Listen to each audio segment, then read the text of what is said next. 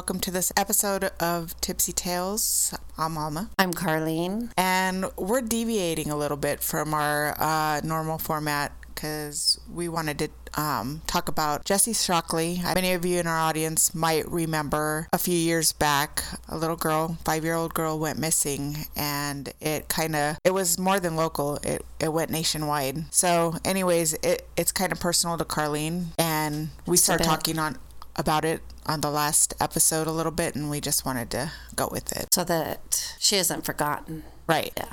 Um, I'm going to play a little bit of a clip, and then we'll go from there. One, what is your emergency?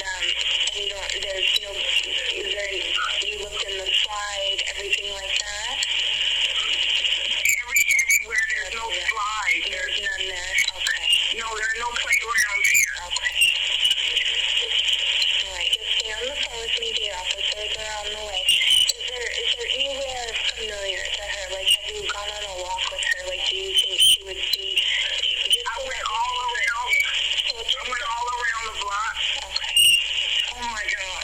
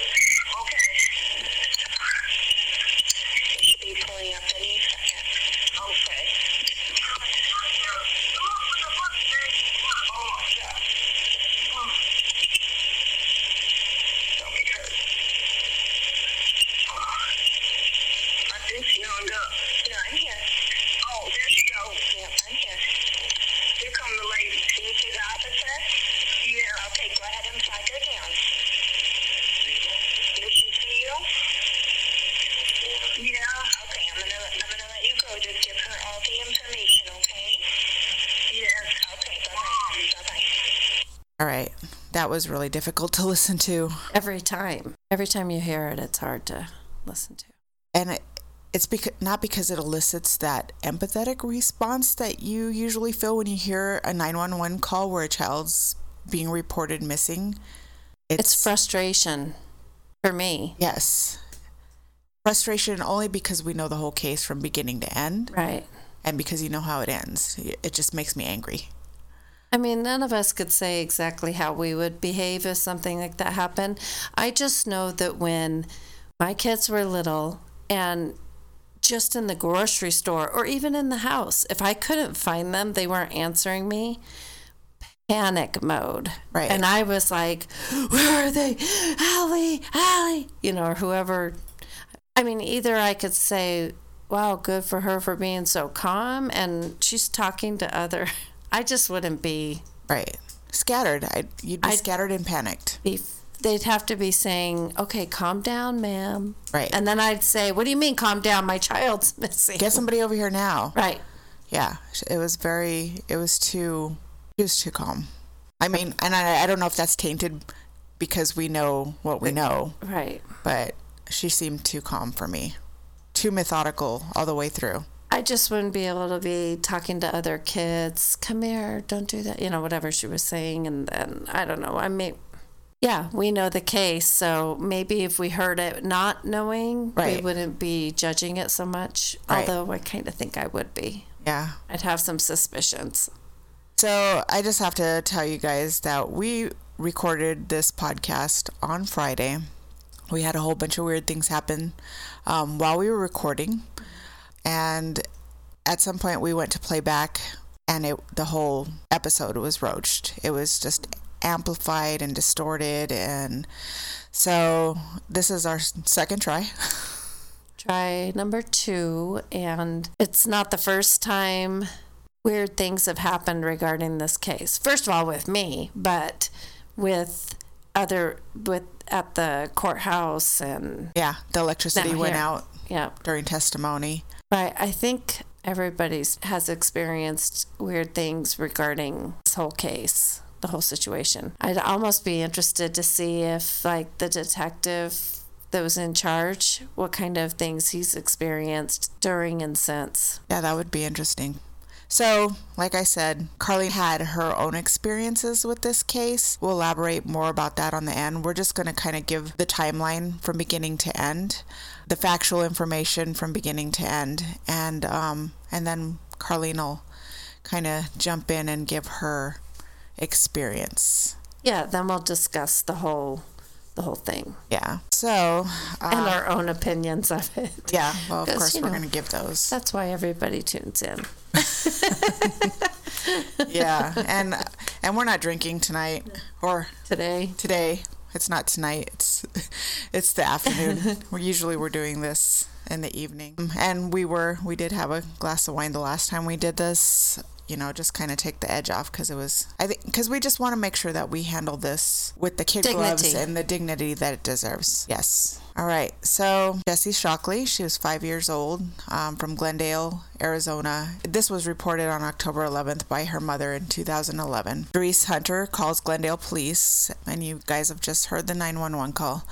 Um, at this happened about 5 p.m. to report that her daughter Jhessye was missing from her apartment near 45th Avenue and Glendale Avenues. Hunter said she had gone on a brief errand and returned to find Jhessye missing, and that she had left Jhessye in the care of her three other children. Police scour the neighborhood that night looking for her, of course, to no avail, and they initially suspect that Jhessye may have simply managed to unlock her apartment door and walk out. October 12th, Authorities activated an Amber Alert hours after a tipster said she saw a woman put a girl who looked like Jhessye in a dark colored Chevrolet Malibu. Go ahead and jump in wherever you like to. Whatever I'm missing, just go ahead and throw it in there. I will. I'm just kind of covering my own notes. Okay. And then October 13th, police find no sign of Jhessye, and after canvassing their neighborhood, Meanwhile, news of Hunter's past child abuse convictions surface. On October 13th, this is when all this stuff starts to come to the surface. I guess she had a history of child abuse in Vallejo, California, where she lived prior to moving to Arizona. I'm just going to throw this out there that I got a lot of this information off of AZ Family, Yeah. right? Channel 3. No, it was Arizona Central. Oh, Arizona, Arizona Central. Central. Okay. I knew it was AZ one of those something. yeah and i got some of it off of there too yeah i did okay so hunter had a history of abuse in vallejo california in october 2005 hunter was charged with five felonies four counts of corporal injury to a child and one count of torture she allegedly whipped her three and seven year old children at the time with an extension cord and a belt Okay. And then she also punched her 14 year old son during an argument, and he said she frequently beat him with sticks. At the time the abuse charges were brought against her, Hunter was married to George Edward Shockley, who is Jhessye's father, a convicted sex offender who would become Jhessye's father. Okay. He participated in some of the beatings and faced charges of child abuse as well as failure to register as a sex offender, and he's still in prison. All of Hunter's children stated that the abuse had been going on for years and that the judge presiding over the case and the judge presiding over the case said to her that she never ever should have had children. That's a pretty strong statement. That's a huge statement. Photographs of Jhessye's parents are posted with this case summary. Um, they are now divorced in 2006. Hunter pleaded no contest to the four counts of corporal injury to a child, and the torture charge was dropped as a result of the plea agreement. Ugh. She was sentenced to eight years in prison. She served four and was paroled in 2010. They give people with marijuana charges more time than that. That's that drives me insane. It is disgusting. And then she ends up with all these kids back in her care. But yeah, and hey, pop out a couple more, why don't you? Right. Jhessye and her siblings were raised by her mother's relatives while Hunter was incarcerated, and Hunter got them back following her release. Many of her family members have or had been supportive of her during this time, and you know stated how much they loved her mm-hmm. and how she had become a much better parent since her release from prison. Mm. That quickly backfires. On the 16th, October 16, 2011, after news of this prior case come out, all of a sudden the focus becomes the mother. The children end up in Child Protective Services care and they're all removed from the house. On October 21st, a cousin who helped raise Jhessye tells the Republic that she called CPS several times to report her suspicions that Jhessye and her older sister were being abused. And I guess, yeah, I guess um, back in April of 2011, I guess there was a birthday party or Easter or something. Something yeah, like that. they were all together and they noticed, you know, things weren't right with her, and that's when they made the call. Yeah, they noticed her teeth or her gums didn't look right. Yeah, She her gums some- were bruised. Something was up with her teeth. Yeah. And and just to jump in for a second, they did mention at the trial uh, her dad or her anyway, people were saying, "Well, if you noticed all these things, why didn't you say something?" To her, to the family that did support her, and the aunt or cousin, she said they did. They Right. numerous times they said something. They tried to get her help. They offered to have her come stay with them. They she had a strong family support system, so there's really no excuse for her to like no victim mentality. She can't use that. Right. She had a strong family support system that offered to help her right down to living all those kids and her living with family members. So, but they did, they reported to the police, they reported to CPS, they did everything right. Yep. So, Yep, there was no excuses. Then comes October 24th. Hunter goes to the state capitol to raise awareness about her missing five year old, which that just, ugh, on top of everything else, just obs- like, it's obscene. To me, mm-hmm. that's obscene. She criticizes the media for focusing on her rather than finding Jhessye. well, that's what guilty people do. Right. They lash out at even her mom, going right to they're interviewing her and turning it against or even changing it to they didn't look hard enough, they haven't been doing their job. I remember that and they were searching day and night for her. Yeah. The police were doing everything right. And the only reason time. I know about this case is because it was all over the it was media. all over the Every media. Every news channel was playing it. You heard it on the radio. You heard it everywhere. And she was hamming it up all over the news. Yeah, she was. And they even mentioned about her being hot and cold. Her, what do you She was a little bipolar whenever She they were. was like they would be interviewing her, but you ask one question the wrong way, and she would be, "Don't ask about my past. My past has. Do I look like I would abuse my child? Well, what does a child abuser look like, first of all? But your past speaks volumes, Right. So they your have repu- right to be your asking like reputation precedes you here. Exactly.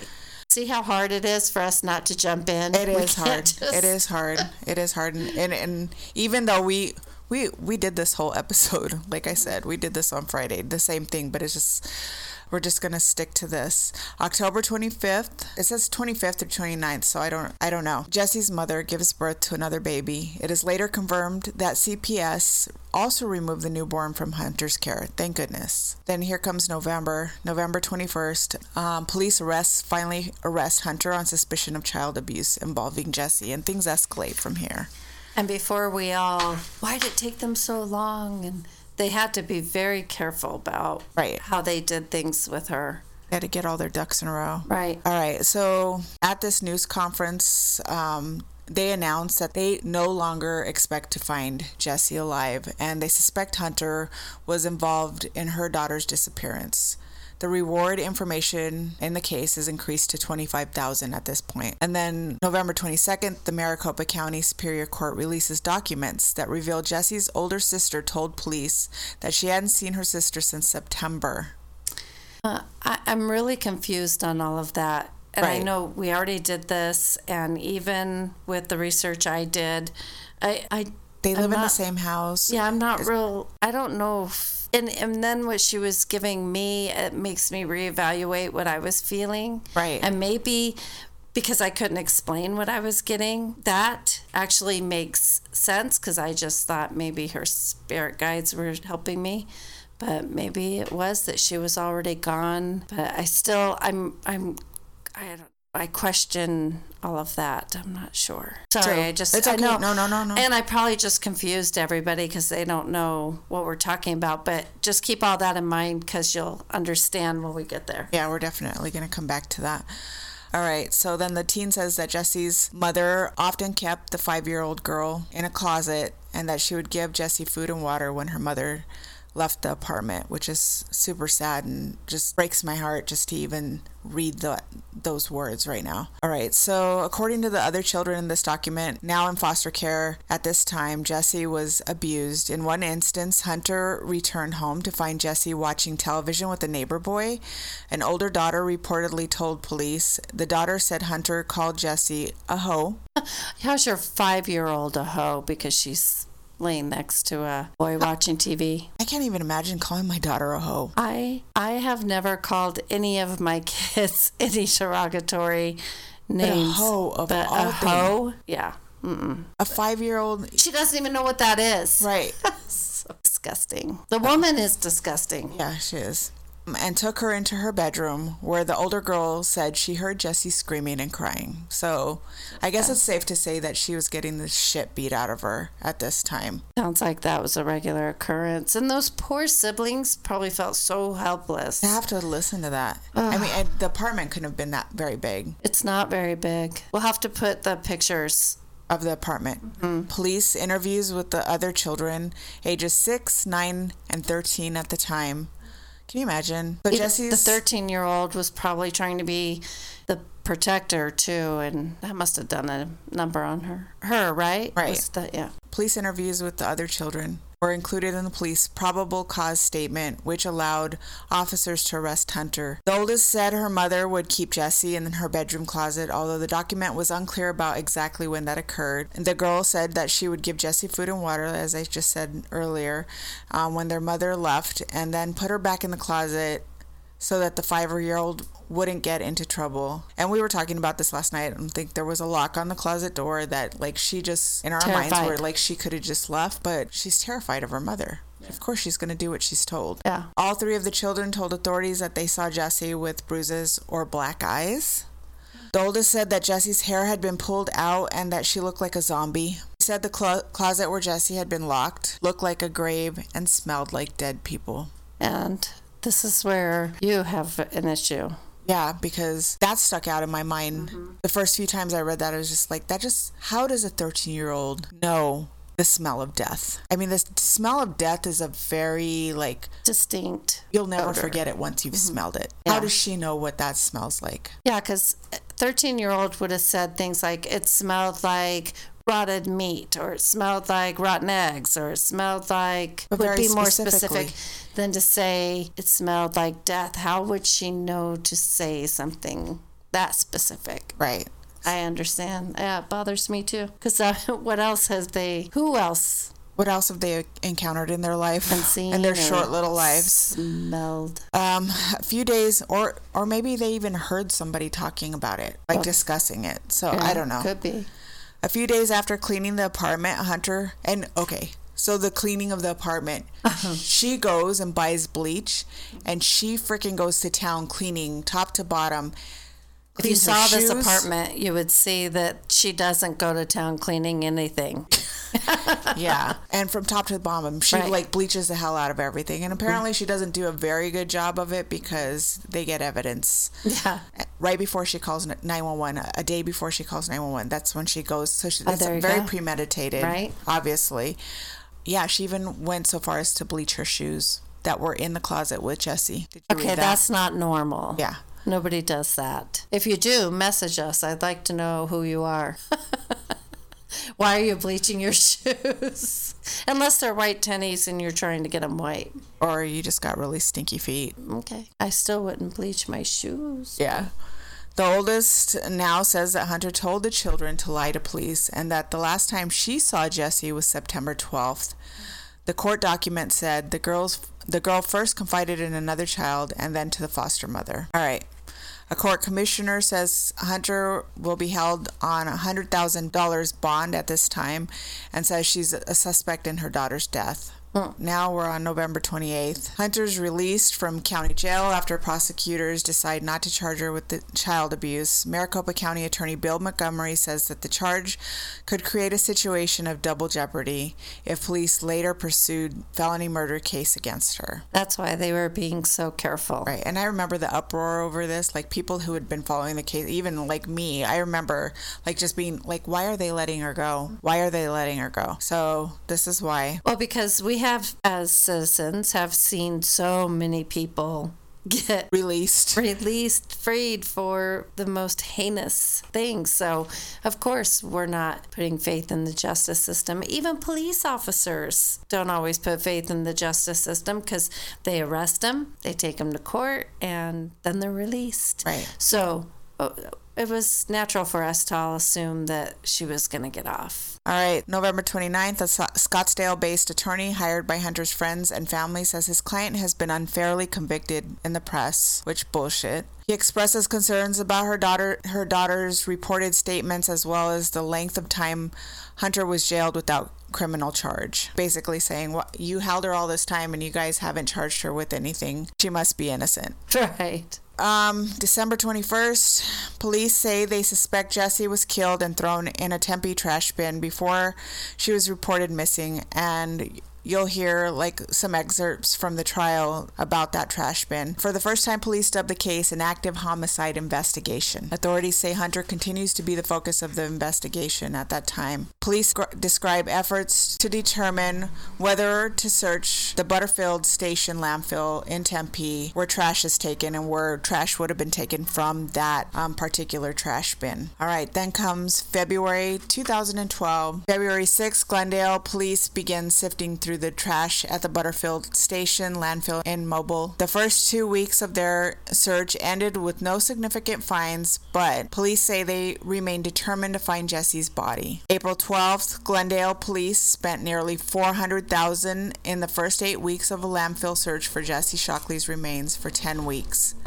Police raked through thousands of tons of trash at the Butterfield station, hoping to find her body. Then comes June. June 27th, Glendale police announced that despite their best efforts and the efforts of 200 searchers, authorities were unable to find five year old Jhessye Shockley's body at the Butterfield station landfill in Tempe. September 2012, September 6th, Glendale police arrested Jerice Hunter, finally. September 17th, Jerice Hunter pleaded not guilty during an arraignment on charges of first degree murder and child abuse of her daughter, daughter Jhessye Shockley. All right, I just have to comment on like when they were interrogating her, um, and I don't have that any of that in my notes, but when they were inter- interrogating her, I saw some clips of this, and she shows no emotion. None whatsoever. And you can tell that it's different days because her Yeah. clothes change, and in each of those, she shows no emotion. We can send, like the research I did, we can put that on our thing. Right. So you guys can just like hop over and look at it. Right. Most of the stuff I got was off of channel 15, I think, but I'll, we could put that on there because it shows them interrogating her. And, and honestly, she just is more like, I wouldn't hurt my baby. You guys don't have any evidence. You guys don't, have, any- any. Yeah. I heard I heard her say that, and I was just like, okay. Yeah, and and then offering her to do polygraph test several times. That's what changed the family to turn against her. Is they they say that on a when they're talking to him outside, Right. Like why all of a sudden? And they're like, frankly, she won't take the polygraph test. If she was innocent, why wouldn't she just do that so they can move on? Right. And it should be noted that she did still have a lot of family members that still were backing her during the trial, and they probably are still backing her, but it caused a, split in their family. Yeah, yeah. Which we can talk about that because I have plenty of notes on that one. Okay. too. October 9th, Glendale police released more than 1,400 pages of records related to the case, which include a statement from a witness who said she saw Hunter dispose of a large, heavy, and foul smelling suitcase days before the Glendale child was reported missing. Did you want to play something? Yeah, well, I do, and I saved one thing, Okay, but now I'm looking for one more thing. All right. And then March of 2012, also um, an attorney rep- that represented um, the three family members who helped raise Jhessye for four years of her life, four and a half years of her life. So during the time her mom's in prison, her, her life isn't, she doesn't have this miserable life that she, obviously she was leading with her mom. She did experience good in her life. Right, the videos that you see where she's laughing and she's having a good Yeah. time, and there's cute pictures of her. That was not while she was with her mom. Right. I, I don't know. That kind of warms my heart that it, her whole life wasn't filled with this misery. Right. even though she came to a sad end uh, it just like warms my heart to know that she had good people in her life She had some normalcy and joy. yeah okay and then um, jumping back because you did you found this one recording of when they were questioning Jerice and how we were talking about how she showed no emotion um, i just wanted to play this clip as well Your children have been talked to, okay, and they are telling us some things that are a little bit different than what we first learned. I cried one time. You're saying you love this girl, but you don't cry one time. Were you together? This officer obviously trying to get Jerice Hunter to break down, show some emotion, maybe admit something. It didn't work. You trying to get me to break down in front of you, but it's not the time. I need to cooperate with you people, okay? So after all those hours and all those questions, Jerice Hunter never cried, never cracked, and never confessed. You. It comes back to you. Something has happened, and you know more than you're Or do you willing to want talk me to about. take a lie detector like How I do you said? how do you feel you would do on a lie detector test? I think I will do fine because I don't have nothing to hide. So that's interesting because she offered to take she Yeah. herself. She was- offered to take a lie detector, but she never followed through with that. Nope. She was given the opportunity several times and w- absolutely would not do it. So funny that she says she'll do that. And then, you want me to do it? Sure, I'll do it. And basically, they said, okay, here. And she Uh, refused. So and that's pretty much what you were talking about. The family was like, okay, Yeah. And you want, I need to hold it together so I can cooperate. She never cooperated with them. right, okay. So It's a very frustrating. I don't know how anybody who hears this, who heard it back then, how as a human being, especially with children, you can't get frustrated with this. Right. And being a mom, like Mm-hmm. just, I mean, whether you have kids or not, as long as you've got empathy, it's hard to hear this. Right. All right. It, it's going to get more frustrating. Or as we dig in, um, April 2013, grandmother of Hunter's children tells the Republic that state officials were successful in their efforts to deny her custody of the remaining children because she was unable to protect the children from Hunter. So they even kept them from the grandmother. Yeah, and I will. There was a part in this during the trial. I think it was during the trial, but it did come out in the trial also, where the grandmother had the kids all at one time, not Jhessye because she wasn't born yet, and sent them to live with the aunt or cousin or whoever had them. And um, because she said, here, I can't handle them. I don't want them anymore. You need to take them. Like, I'm over it. I don't want them. And she actually made it just because she was abusive to Right. Stuff like that Hunter. Mm-hmm. came out in the trial as well. and so she was over it and didn't want the kids anymore. And so she handed them off to this person who then didn't have like legal right to have them. Right. And so when Jerice said she wanted her kids back, the, that woman didn't have any way to keep them. Although she tried, she went to CPS in California and Arizona, and she couldn't. She couldn't keep them. And and then it, it should be noted that so the past abuse happened in California, and then she came to Arizona, and the jurisdic there was just like what were we talking about earlier? Jurisdictional problems, like they couldn't keep the kids from her. Uh, what the police? Yeah, Well, yeah, because she so California sent the information to Phoenix. Phoenix police sent just like they were supposed to sent the information to Glendale because that's where she's living to the Glendale police. And I believe all of this was happening because the the relatives were saying stuff. So they're sending that report off to Glendale and then Glendale police did their job and gave it to CPS and then that's where the ball got dropped right. CPS didn't find it necessary to um, do anything because when they went and knocked on the door and said, Do you abuse your kids? And No, I don't. no, what's their schedule? Well, I'm a perfect mom. I get up at her conditioned, uh, what we just listened to a minute ago was her conditioned. Um, rehearsed her re- rehearsed response of they get up at five i feed them bathe them send them to school then they come home they do homework we eat and i get them ready for bed because i'm a perfect mom And then the CPS worker said, "Okay." Okay, sounds good to me. She didn't check anything. Or what about a surprise visit so you could see the shit they're living in? Right. Had they done a surprised visit, they might have seen that Jhessye was living in a closet tied up or not being fed. Again, we hit, we discussed this on the long one that got Right, messed up. yeah. Was So- that we don't want to blame everything on the social workers because we know that they have a huge caseload and we know that they kind of have to prioritize and rush things, but that belongs to the higher up people.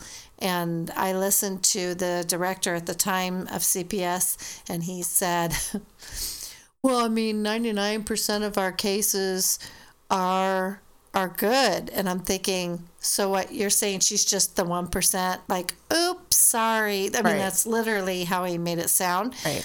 And I promise you, there are more than 90, uh, 1% 1%. that are Yeah. slipping through the cracks and failing. Yeah. And it shouldn't even be 1%. And I just think that they're underpaid, overworked, and undertrained.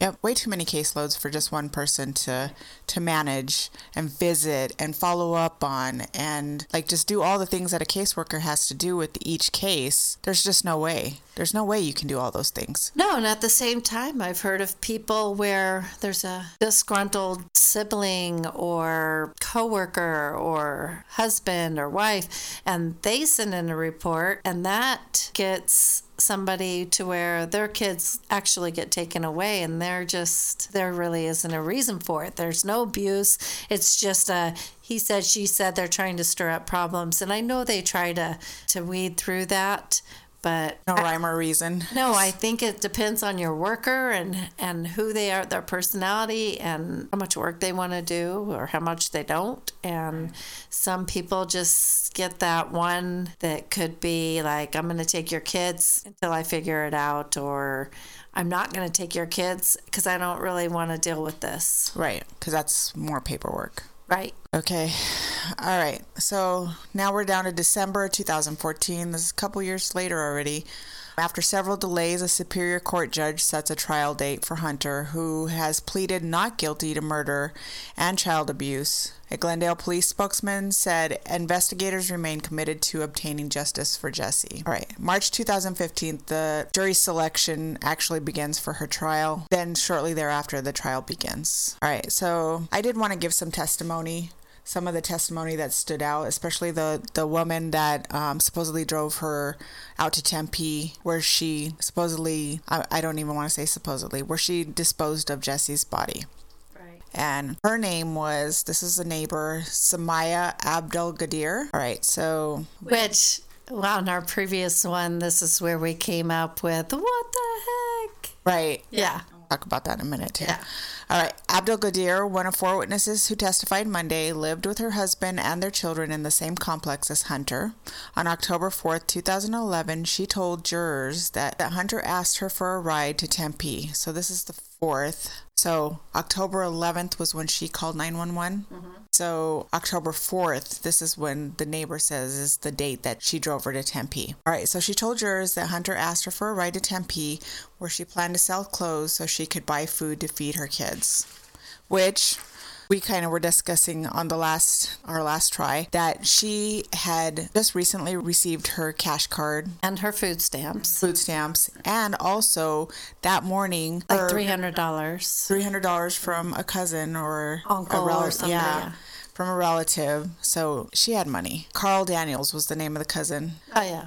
A relative of Hunter's testified Monday that he'd paid Hunter cash in exchange for food stamps earlier that morning because Hunter told him she needed money to pay rent. Hunter then asked Daniel to take two of her children, one of them named Jhessye, which it was not Jhessye, to the bus stop. Daniels also told jurors he later learned that Jhessye's true identity from the news reports and that the girl he took to the bus stop was not Jhessye. Who was it? One of the kids. That's what I want to know. It was one of the, the other kids. One of her her other kids? Yeah.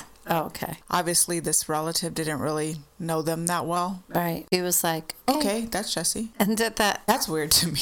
Yeah. And then did she just like go along with it, the little kid? Yeah, that's Like weird. when he's like, "Bye, Jhessye," she didn't say, "My name's not Jhessye." yeah, I wonder. That's weird. Yeah. See, there's so many pieces of this story that are so questionable. It Doesn't make any sense. I mean, maybe he's just not in their life. Like, I mean, that makes sense. Right. Where there's relatives. I, Oh, by the way, since you're here, you know, can you take my kids right. to school? I mean, this isn't to sound ter- too terrible. My ex's mom, who I kind of I hadn't seen in a very long time, and she was in the hospital, and I offered to pick her up at Christmas, and I had my nephew with me, and we went to pick her up, and she said. Oh, which one of the kids is this? And I was like, this isn't any of my kids. This is my nephew, Colin. So, I mean, it's not unheard of to No, have I somebody. guess not. I guess not. Because go to family functions and you introduce your kids to people you've introduced them to the year before and the year before that, and Yeah. you're like, yeah, I'm now introducing my children to you for the 55th time. I mean, I mean, there's some. I guess don't so. know how I old this guy is. guess. I, mean, there's elderly, and the kids change a lot, like their parents. I Right. don't know. I don't know. I'm just being devil's advocate, I guess guess. we're, we're answering our question as to why. All right, so back to the story of Abdul Gadir, her story of, you know, this drive to Tempe. She parked her Chevrolet sedan near Hunter's back patio while Hunter brought out the suitcase and put it in the trunk. She said that she offered, Abdul Gadir offered to help Hunter, who was pregnant, but Hunter declined. Abdul Gadir was putting on perfume when Hunter got in the front seat next to her and explained that if something smelled bad, it was probably some old shoes in the luggage she just loaded, which she obviously had a guilty conscience when she got in the car and she saw her putting on perfume or spraying perfume, and she probably didn't even smell anything. Yeah. And I don't know any shoes that are going to smell so bad that you can smell them from The trunk? the trunk of the car that are in a suitcase coming from the trunk of a car to the front seat. having visuals right now, so I'm just like. The pair shopped at a convenience store where Hunter paid for gas and ice. Abdul Gadir said they then took surface roads to Tempe because Abdul Gadir did not like to drive in the freeway. And when they got to Tempe, Hunter directed her to an apartment complex, very specific, and asked Abdul Gadir to park next to a pair of garbage bins concealed by a brick wall. Abdul Gadir testified, I think this is where we got to. Yeah, this is where we were like, oh my gosh, that doesn't make sense. Abdul Gadir testified that using her her rearview mirrors, she saw Hunter put on plastic gloves and take the suitcase out of the trunk. She then told the court she heard Hunter put the parcel in one of the dumpsters. Should we talk about our theory? oh, wait. Let's wait until we get all the way to the end of this. And then Hunter got back in the car and explained to Abdul Gadir that the person who was going to buy the clothes told her to put them in the dumpster if they weren't there, which convenient, weird. Why would you want your clothes in the dumpster And that you're this buying? is where you pretty much said, who did she know that lived in? How did she know to go specifically to that apartment complex? Who did she it- know that lived in? That's when it hit me because I was like, wait, how would she, who would she know to go to that particular complex and know those trash bins are right there? And then, I think according to another source that I had read, they were empty. So yeah, they did say the trash had already been emptied. Okay, I remember that from back then. okay. So yeah, and then after all was said and done. Abdul Gadir said Hunter then told her she was hungry. And that, just reading that, I just dumped my kid's body in the trash. Damn, I'm hungry. like she's garbage. Like her daughter is garbage. yeah, it's sad. Like without any kind of If that's second in fact thought. what she did, that is Disgusting. callous, disgusting, cold. All right. As far as evidence goes, jurors were shown pieces of blood-stained carpet taken from Hunter's closet and the car and from the car that prosecutors say contained Jhessye's dead body, which has never been found. Um, first call to the stand was a 15 year old veteran of the Glendale Police Department and a member of the homicide unit, Officer Brad McMillan. Is he the one that gave that in the closing statements, or I think it was at sentencing? He went up and he talked about, you know, it the got ca- he got choked up and I think that is that was the lead detective Roger Geisler. Oh, okay, okay, okay. Yeah, that was heart wrenching to watch. Officer Brad McMillan observed cadaver dogs pick out pieces of evidence on November 23, 2011. McMillan said the dogs examined several pieces of evidence, including carpet cut from the closet of Hunter's home, liner from the trunk of a gold Chevy Impala, and a Tempe dumpster that police believe was used to get rid of Jhessye's body. So there was forensic evidence that they pulled from those places. Um, after observing the dogs, McMillan recounted that the first dog, Casey, confirmed each piece of evidence among decoys and said that a second dog, Brogan, confirmed Casey's findings each time. In addition, McMillan had another technician swab for DNA on the edge of the dumpster. Then prosecutors brought out DNA and serology analyst Elizabeth Schwab of the Arizona Department of Public Safety, along with pieces of carpet and cut out trunk liner. Schwab's job as a serologist is to examine and identify body evidence, including blood, semen, saliva, and more, while handling the 70 and a half by 29 inch piece of closet carpet. Schwab pointed out to the jury the four spots that she tested and confirmed as blood. She then talked about how she flipped over the carpet and saw an 11 by 8 inch, so the size of a piece of paper, like. Um, Wait, can I go back when you were talking about whose DNA did they find on the trash? Jhessye's. see, I question so much of that because if she was in the suitcase, how did her DNA get on the trash bin? I mean, If she stuffed in a suitcase, how bodily her fluids DNA? could have been seeping out of the oh, suitcase her from fluids. her. yeah, I guess so. From the way she was dumped in there, like I was also like when they showed how much hair was in the trunk. I'm like, well, she was stuffed in a suitcase. That goes more on what she showed me, which we'll talk about later. But Right. that all, everything else matches more of what she told me than what they're saying about the suitcase. Like she told me that she was wrapped up in a blue blanket right, and s- put in the trunk of the car, right. and that she they Unless, I mean, I don't know. We don't know like the circumstances of them getting over there, the suitcase being jostled around in the back of the. I mean, maybe it have fallen out of. I don't know. I don't know. I just also don't know how big the suitcase was and how she fit in it either. Interestingly enough, the suitcase belonged to The um, the lover. right. So and who I also think is oh my god. Okay, let's just keep going. Okay. All right. Okay, so I'm not talking about the um, 11 by inch stain. She also tested posi- positive for blood on the carpet. Schwab then discussed how she tested the trunk liner a day later and received 28 negatives out of 29 tests she performed. What? Which I don't know what that means. So wait, so she's seeping enough fluid to get it on the trash bin, but not enough to get inside the trunk. Yeah. I mean, just none of it's making enough sense. Well, think about me. when you're you're holding a suitcase. Think about when you hold a suitcase and you're this is a heavy suitcase. You're picking it up and you're gonna dump it in the trash bin. The edges are the ones that are exposed. Obviously, like when a dead body is like decomposing, I hate to talk about it so clinically, but when a dead body is decomposing, of course, fluids are starting to. Well, I get that, but why, when she lifted it out, I mean, we're talking about a skinny pregnant woman is pulling the suitcase out. Why wouldn't those fluid, fluids had ended up in the trunk as Right. well? Right. I don't know. I just, none of it, I'm overanalyzing. I have a tendency to do that. All right, she flipped it over. She noticed no stains. She so she simply divided the liner into sections and swabbed the entire area, receiving two positives for blood. So that was the liner from the car. April 27, 2015, Jerice Hunter is convicted of a jury by a jury of seven men and five women. Um, and they all reach a guilty verdict. And then on July 17, 2015, almost four years later, she's sentenced to serve a natural life sentence for the rest of her life in prison. And I believe she got some, ex, you know, how they'll do like a consecutive sentence. Then Right. she also got some on some abuse charges too. Right. And then they, it was really nice. I, I watched how they were calculating giving her time served for time that she's already been in there. Like that's going to make a difference. Right. And I think they were taking that off of her abuse charges. It doesn't matter. You're in there for your natural life. Who cares? But it was like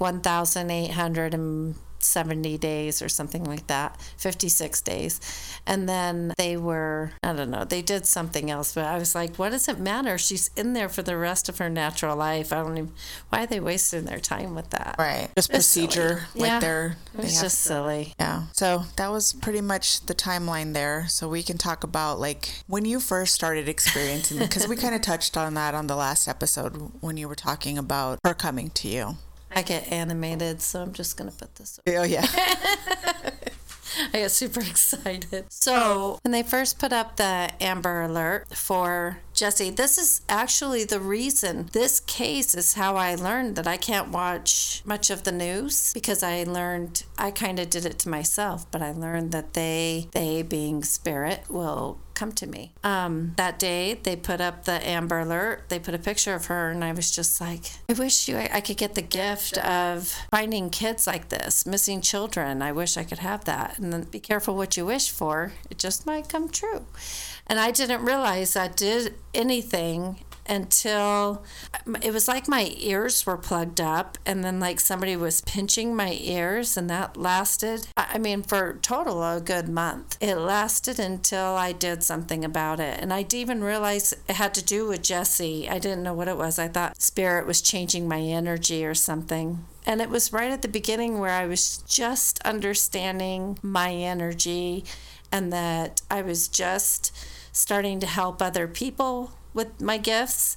So I didn't understand all of what was happening. Right. Can can we just touch on before you like get too far into that? Yeah. Because I think some people have a misconception when they think of a psychic and they think of the message that messages that you get that you're just getting somebody talking in your ear clearly and that you can just relay that. Yeah, that, that doesn't sentence. happen. that doesn't happen. I always tell my clients it's like charades, and everybody's different. Some people, um, they do, they hear.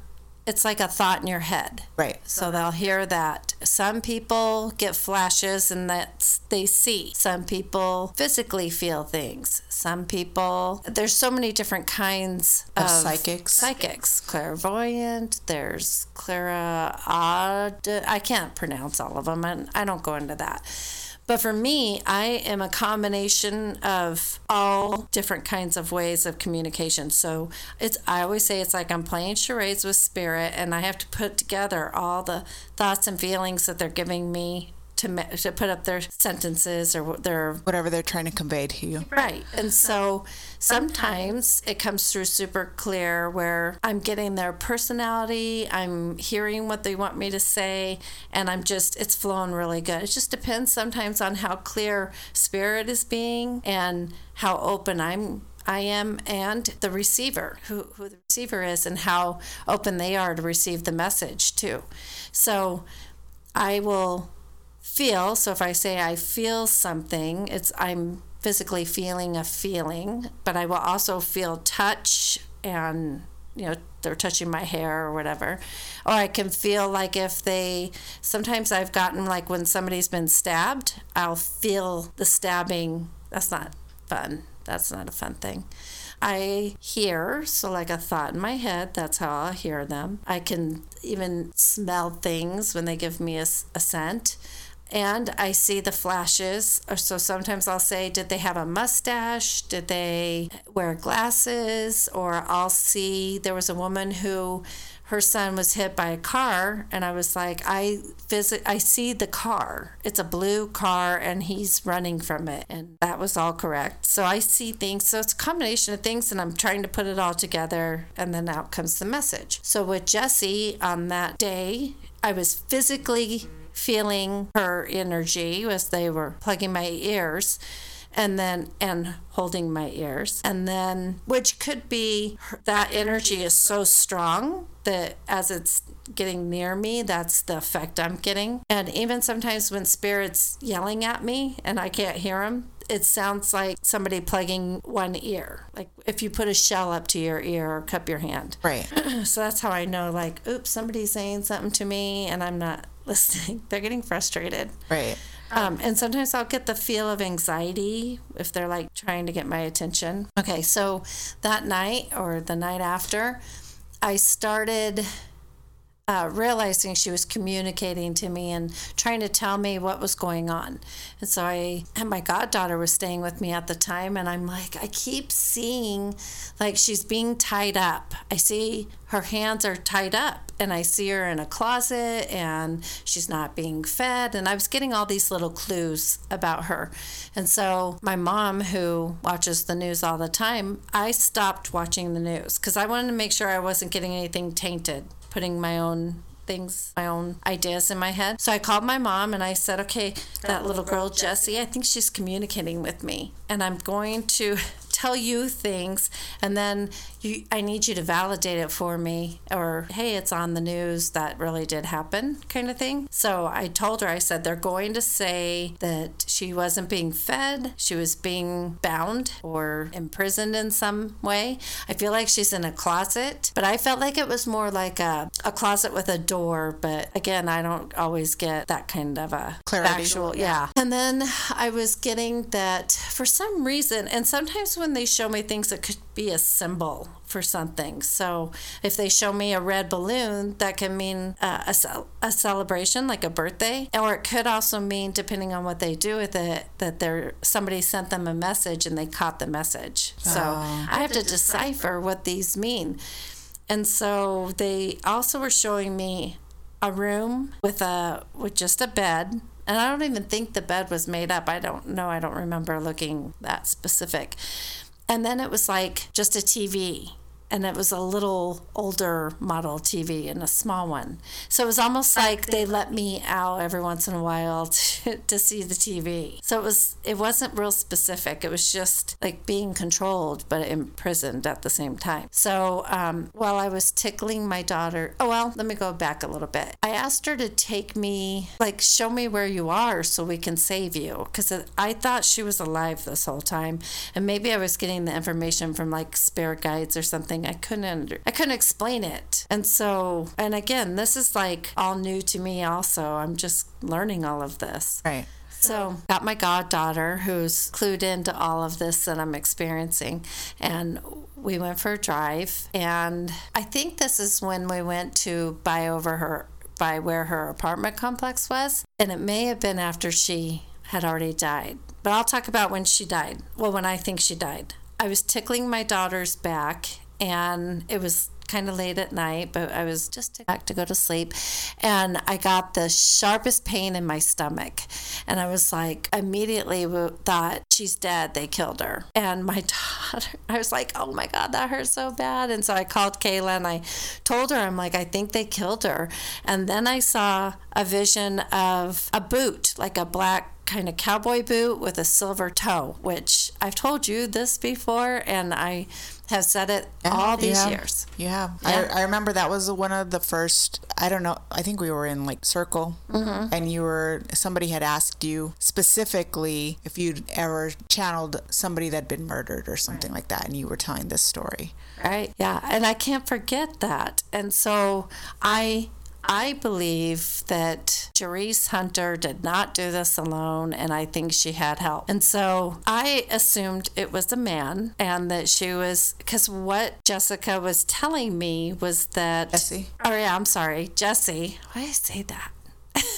I've done that before. Okay, so what Jhessye was telling me was that she followed her mom her mom was going to somebody's house and she followed her mom to that person's house and that's when i wanted her to take me to where it was happening. And so she drove me to which I had no idea where where her apartments were cuz again, I'm not watching the news. I'm not learning any of this. So she took me to like 45th and Glendale area. And then we saw the balloons and the little memorial that was set there for her. But that's not where she took me. She took me across the street from that and then there was um, a couple houses right there. And so I parked in the little parking lot across the street from that, and I let her tell me what happened. She said that she followed her mom to that house, which I assumed was a drug house, and her mom, they got very upset. And I almost felt like um, her mom was selling her to those people for drugs, like allowing them to do things to her for drugs. But again, I could be wrong, but my mind doesn't go sick like that.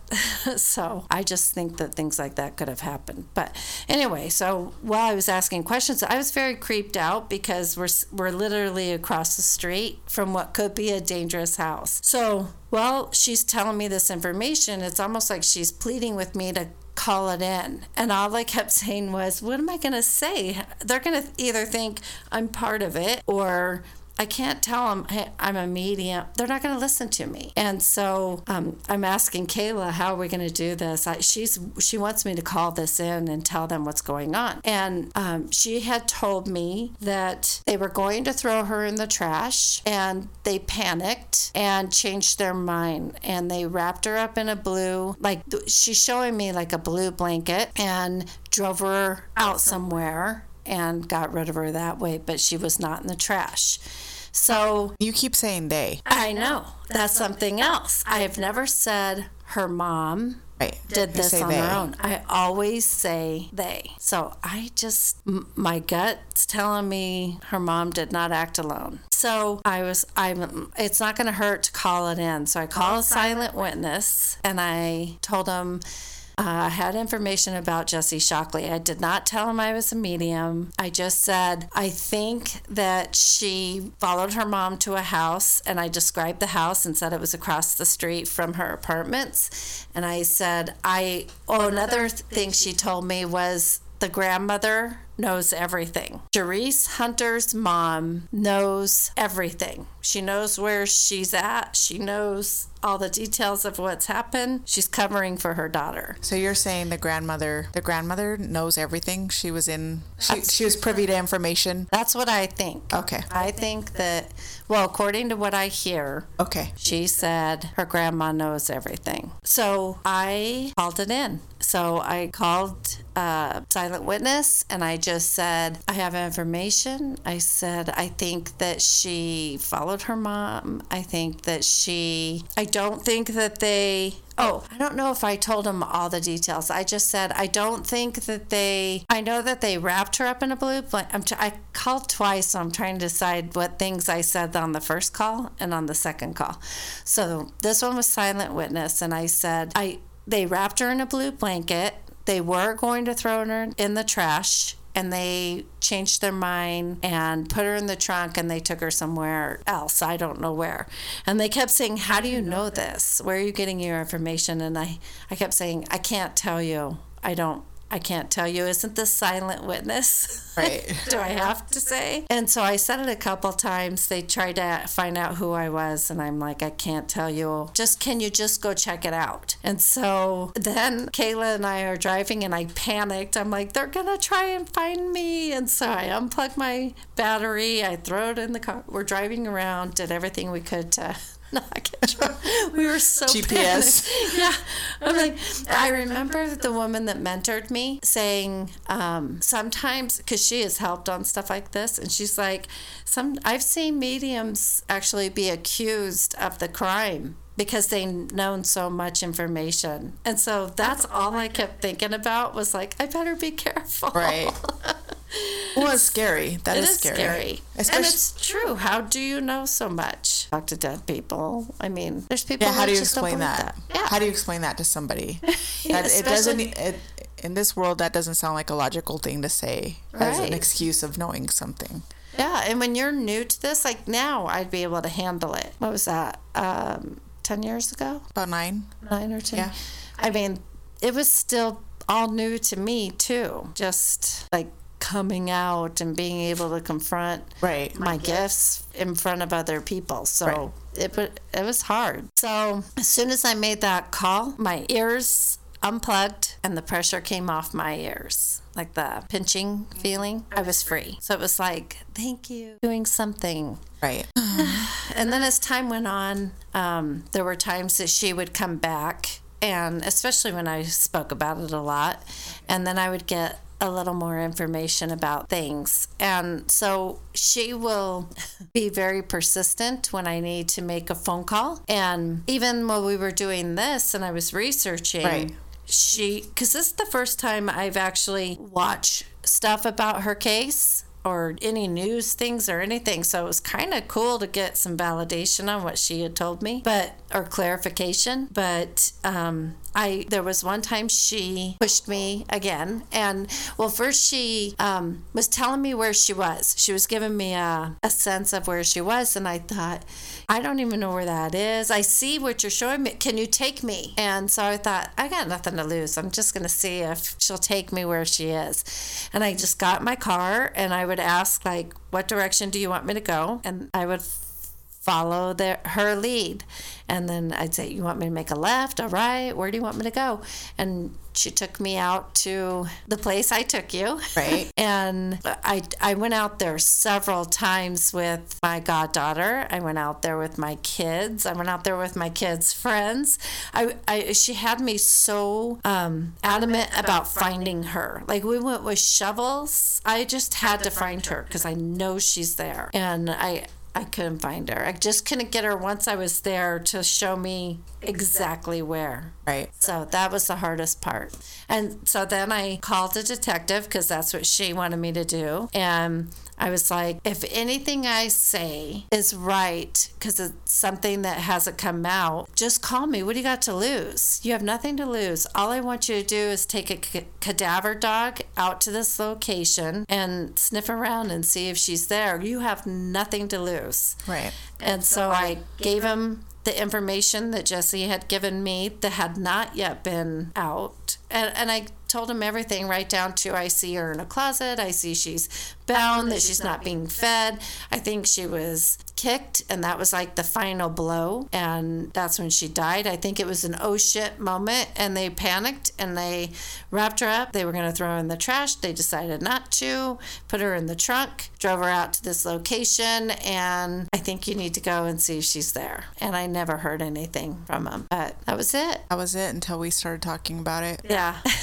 so then she was while i was researching? it she was giving me that um, i was getting so frustrated and i'm like yelling at the tv and Allie comes out she's like who are you talking to? I'm like the tv i'm so frustrated. But a lot of that i think was her. And then she was even making me feel and this is what she does it's almost like i can't wait. Like i have to drop what i'm doing and go make somebody listen to me. And so i kept I was like, okay, I'm gonna, I'm gonna go. Like, there's this unreasonable side of you that's like, I'm gonna go right now. I'm gonna go find out who the detective is and make them listen to me. And then you kind of stop your true self is saying, well, that doesn't make any, you can't do that. What are you going to say? Yeah, what are you going to say? Well, I totally would actually try and get in there somehow to get somebody to listen. But you have to find somebody who has a little bit of curiosity and somebody I, I think it would take somebody vouching for me to say like she's she knows her shit. She's not Right. she's not a scammer. Because they did actually use um, another medium. Right. they listened to him and he was not correct. Anyway I, I i actually had to tell her like it's a holiday. There's no police no detective is that detective isn't there. So, but I do keep feeling that feeling compelled to, and I did promise her we wouldn't forget her. She comes to me often. Um, and my friend and I were sitting out in the backyard like a couple years after her case. She was taking pictures and she's like, It looks like there's the little girl above your pool. And sure enough, it was her. Had the little pigtails, just like her picture. Oh, that's Jhessye Shockley. Crazy. So Yeah. crazy. It is crazy, but it's true. And then ever since then, I can pick up on little things. So I did get it. I just now it's it's frustrating when you can't do anything about it. Right. So, So- like my cousin sending information to me and wanting, you know, sending me a picture like, "Do you know anything about this?" Right. Not having somebody you can call directly and be like, have confident that they'll listen to you. Yeah, because it's it's frustrating because when my cousin sent me that picture of a, a woman that wasn't here anymore, and I gave her the details of that, that just validates that what happened with Jhessye and the stuff I have on that is accurate. It's true. I don't doubt it. Right. But I have nobody to give it to. Right. So I do. I need somebody to vouch. So the other night, we're when we were recording this for the first time, and um, we had issues. I mean, it was just like from top to bottom, we had issues.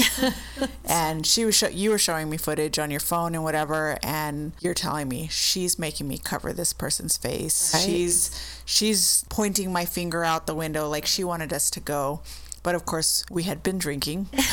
And so it was that wouldn't have been a good dark. look. Yeah. But we did go Saturday morning and we took a drive out there. But it's it the area is it's desert, but it's fenced off and it's kind of it's not pri- it's private prof- property, so it's not like we could. with the state. It's Right. state property, Right. which when I went, it was fenced off, but it was a way that you could get in, and people were riding their motorcycles there. It wasn't. It wasn't like s- state. Right. Stay So out. We were so when we were talking about it okay so like the story you tell you told me and doing the research on this i was trying to reconcile in my mind um, your story versus the evidence that Right, came out right. especially the suitcase and all that stuff and the drive out to tempe because the place that is that she showed you is nowhere near tempe. And so we had a little aha moment. Right when she, we were talking about the whole being thrown in the trash. Garbage can and And that makes sense when we were like, holy shit. They did panic because the trash was empty. And they she probably was like, It's gonna it's gonna stink up more. People are gonna you know how you when you're paranoid about something, you start second guessing, you start to make st- So maybe they went back and pulled her out and then her took her trunk. somewhere else. And that's why she's so confident and cocky about the fact that they're not going to find a body. Even when they were searching the landfill, even the grandmother was like, they're not going to find anything. because the grandmother knew where she was and was like, You're not gonna find her here. Yeah. There's actual footage of the grandmother saying, I don't believe she is here. Because you know where she is. So it's interesting. I know we wanted to do that because I knew it was like we felt compelled to do this story. Yeah, and I've always told her, like, I'm going to make sure you're not forgotten. Your little soul. I just feel so bad for her, her siblings and the family that did care about her, and they're not getting closure. I, she's at peace, but she also kind of isn't because her family isn't. So when people are like, I just want my loved one to rest in peace when something like this happens, they are resting at peace. But at, at the same time, they can't because she's working to help get something For for, her family. Right. So it's not for her, it's for her family. But I kind of believe that there are other people that there has to be justice because I think there's other people out there are involved. Dun, dun, dun. Dun, dun, dun. Oh, and we were talking about the family members that were still backing her up, the mom. Right. It it really there really aren't a many. It's her, her dad stood up in court and was like, uh, "My baby would never do anything like this." Um, your baby spent time in prison already for Right, and that's the thing something. that gets me. That's the thing that gets me is like she already, and that wasn't allowed to be- be brought out in the actual trial, Right. The prior conviction and what it was for. And then uh, the uncle, the uncle was saying how um, I love everybody, and this is dividing our family. That's true. And he said, I just want to do what Jesus would have done, and and just love love her. And I was like, I don't know. I don't know how Jesus would handle a baby killer. if Yeah. he was here. I don't think that's a tough one. Yeah, I don't know that he'd be like, let me wrap my arms around you and love on you after you just tortured and beat and killed, murdered my one of my children and, and threw away like garbage and threw her away. Yeah, I don't. Without a second thought. I don't know. I don't know how much forgiveness there is, but and then there was who was uh, her brother, and then an aunt and cousin, and those people just getting up there and letting her have it, saying you're a baby killer, and I got nothing for you. I know, frustrated. She just broke her pen right now out of frustration. So we kind of gave you guys, we gave you the true crime and a little bit of the paranormal because Carlene, her story, her very true story, her, her personal story. Um, but I'd also like to end this. Is there anything else that you want to touch on before? Because I'm going to play a few clips of her sentencing. Nope, I'm good. Good. I think we got it all. I think it's good to put the clips in. Yeah, I'm definitely going to put those clips. All right, guys, this has been um, this has been quite an ordeal.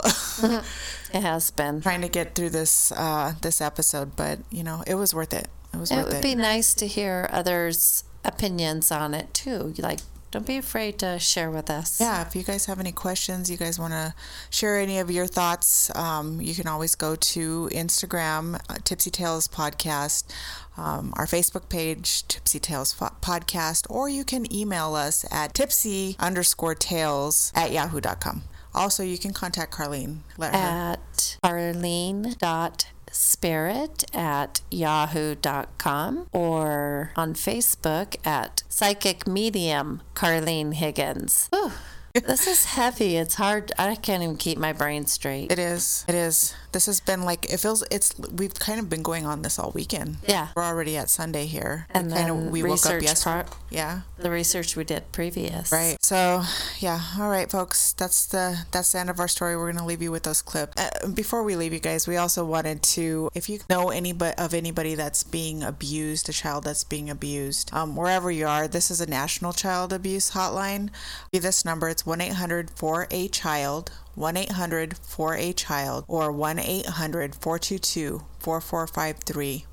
and it's available 24 7. So if you know of somebody that's being abused, you can call this number and they're going to direct you to whoever you need to talk to locally. And I'm sure they can help direct people who need help with other, if they have questions regarding child abuse or somebody needing support with something regarding child abuse. Absolutely. Absolutely. All right. We wanted to leave you with that. And uh, here's the clips. You need first man? Ida Vance.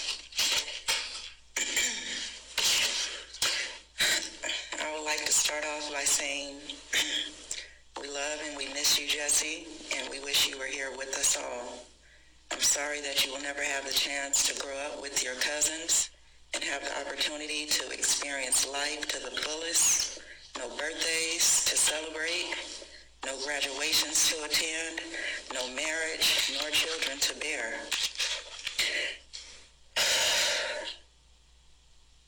I can un- honestly stand here today and say you were truly robbed at a young age of your life.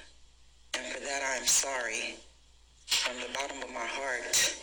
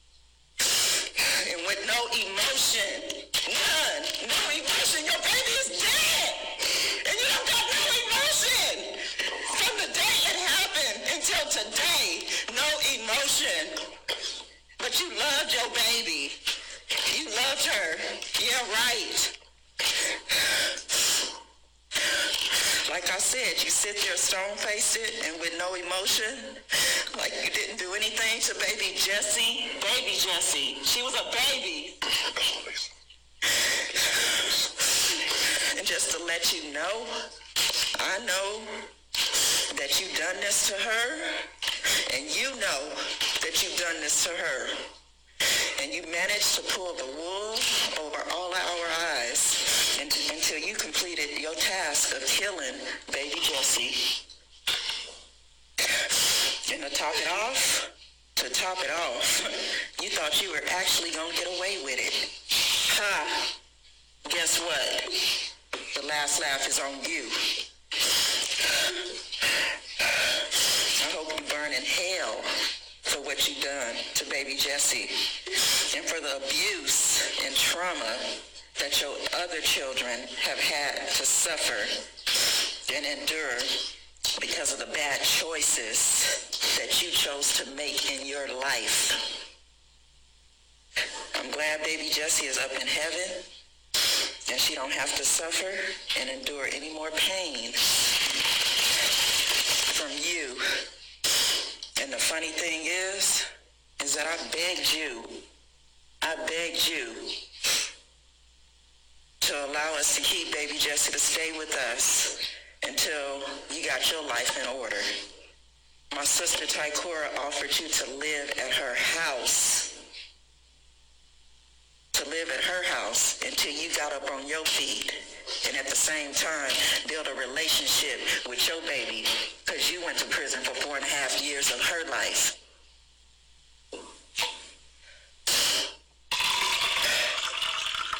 But this is the road that you chose to take instead of a mother and daughter bond relationship. And it's not like you didn't have choices, because you did. You just chose the wrong choice, and for that, you will pay this time for everything. Everything, Jerice. Everything, Reese. Everything. You are no longer considered a part of my family, nor my cousin.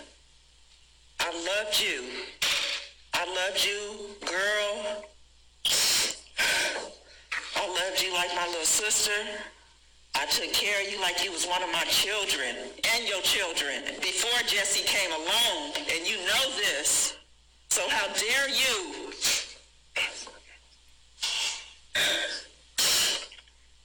And like I said, I don't consider you a part of my family nor my cousin, and you for, will forever be known as a baby killer. You understand that word? A baby killer. And you are going to get what's coming to you. To you, the baby killer. Deuces. Did you want to make a statement, sir? Would you say your name first? Go ahead. All right. I have considered the facts and circumstances of your life as well as the life of how how Jhessye lived and how she died. I considered the fact that she was a helpless five-year-old who really needed your protection and instead she died under your care. I understand that you say that you did not kill her, but the jury has decided otherwise. And I have sat through the entire trial, and I have to agree with the jury.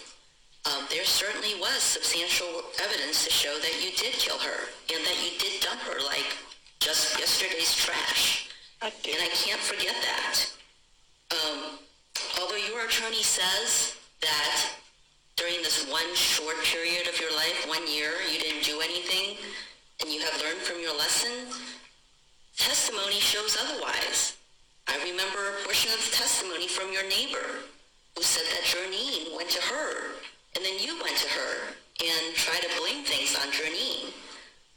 And I remember the testimony from Ms. Vance about the picnic in which she she said she showed uh, that there was some type of injury on Jhessye. So that rings hollow to me. I've also considered the fact that you have done this before. Not that you should be judged forever for what you've done before, because you did pay your debt to society for those. But I also have to consider the fact that you are a repeat offender on the same type of charge. And I have to consider protecting any future children. I've also considered your life circumstances, and I don't doubt Ms. Shoemaker when she says that you had a horrible beginning of your life and that you maybe learned your parenting from somebody else and that you did not have an easy life, that you yourself was probably abused as a child. Um, and I have also noted that you do have the support of at least a portion of your family. Considering all of that, I do believe a natural life sentence is appropriate in this case. And so as to count two, it is the judgment and sentence of the court that you be sentenced to the Department of Corrections for the rest of your natural life. As to count one, I have considered the following aggravating circumstances. and those are the aggravating circumstances that the jury found. And those are you committed the offense in an especially heinous, cruel, or depraved manner, that the offense was a domestic violence offense committed in the presence of children, that you were an adult at the time of the crime and the victim was a child under the age of 12, and that you perpetrated a fraud on the community by reporting the victim as a missing child. I note especially that they spent hours and hours, days, weeks, months looking for Jhessye. Um, so it also rings hollow to me that nobody was out there looking for her. There were people looking for her. They spent a lot of time looking for her.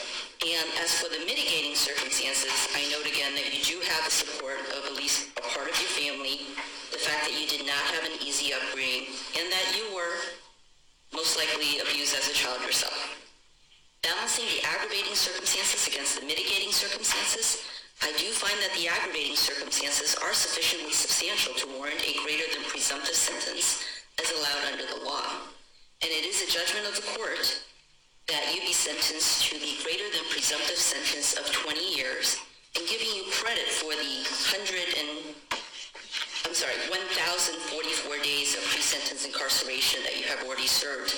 This sentence is a flat time sentence um, as required under the law, and it is consecutive to count two as required under the law. Guys, thanks for listening to this episode of Tipsy Tales. Music by Jesse Biscata, artwork by Sergio Hernandez. And if you're listening on iTunes, please don't forget to rate and review. Thanks.